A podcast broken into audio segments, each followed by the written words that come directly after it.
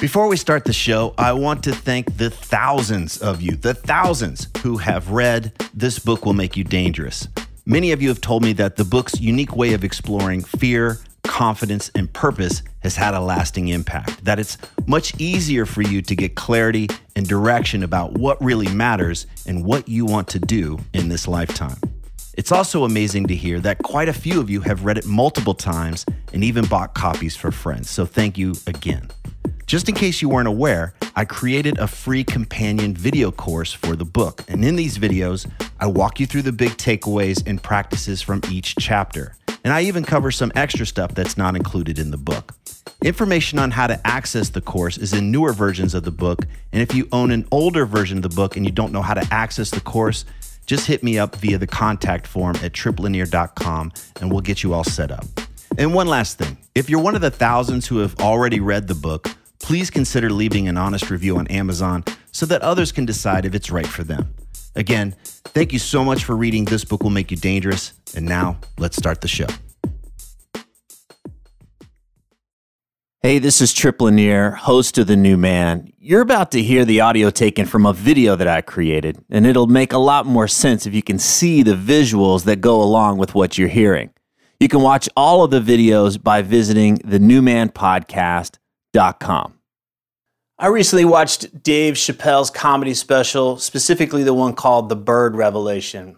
Say whatever you want about Dave Chappelle, but he's a guy that inspires me because he's so bold in service of finding the truth. That said, if you get offended easily, don't watch it.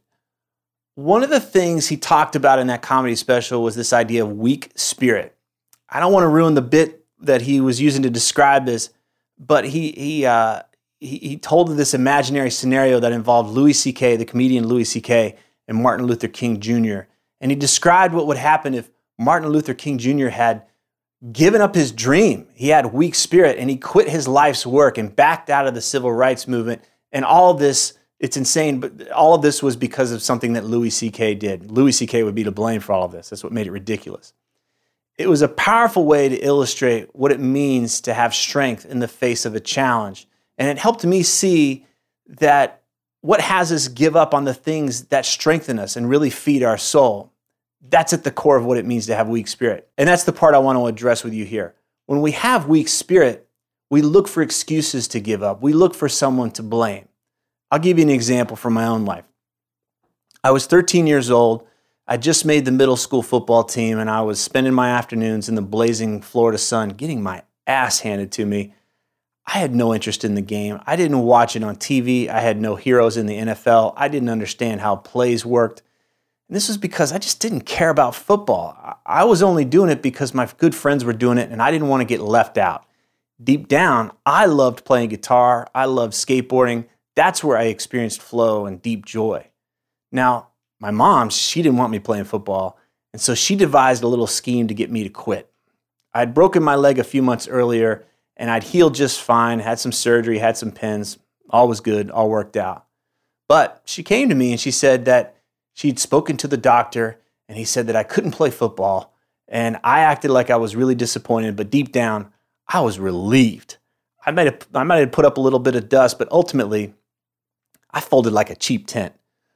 My dad noticed this, and being a detective, he made a few phone calls, and on his own, he found out that my mom wasn't quite telling the truth came to me and he said something like, Look, if you want to quit football, then just quit, but you don't have to make excuses.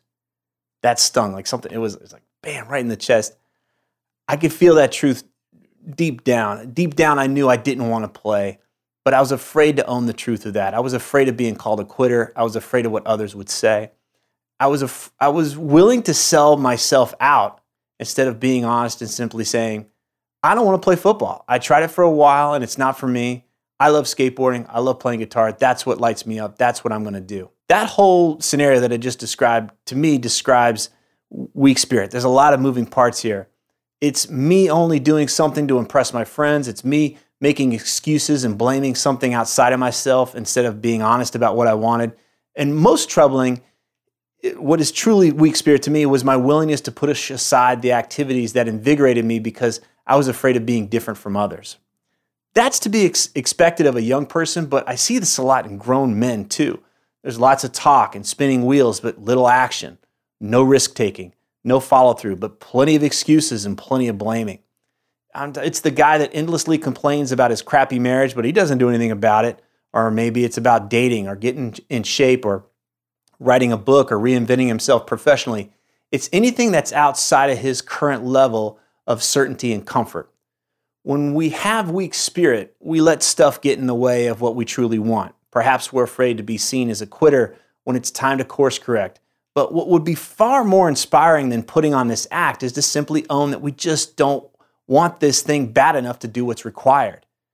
That admission may seem like defeat, but it's a great place to start because it pulls our attention away from excuses and into a place where we can take full responsibility.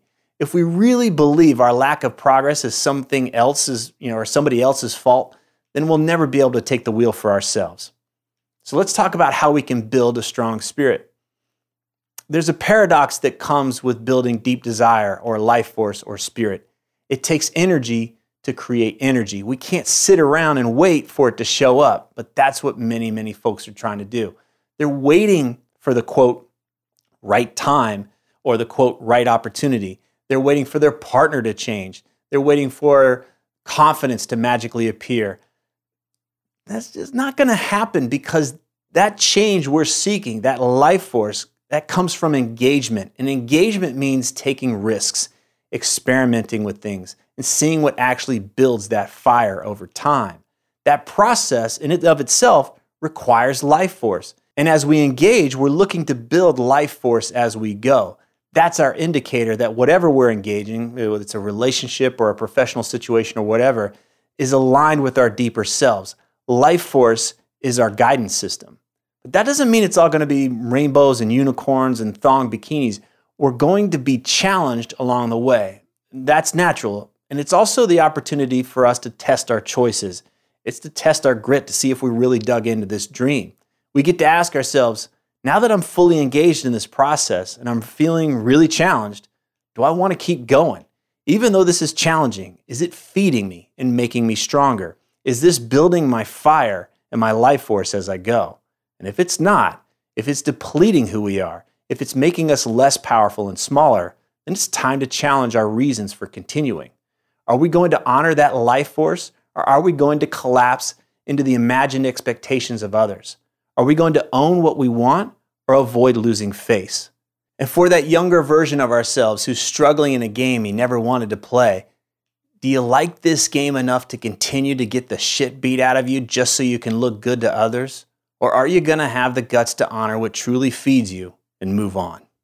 If you want to take full advantage of all that the new man has to offer, be sure to visit thenewmanpodcast.com and grab the solutions I've created to help you play a bigger game, align your profession with what you truly care about, and keep your relationships out of the ditch. It's all available at thenewmanpodcast.com. Thanks for listening.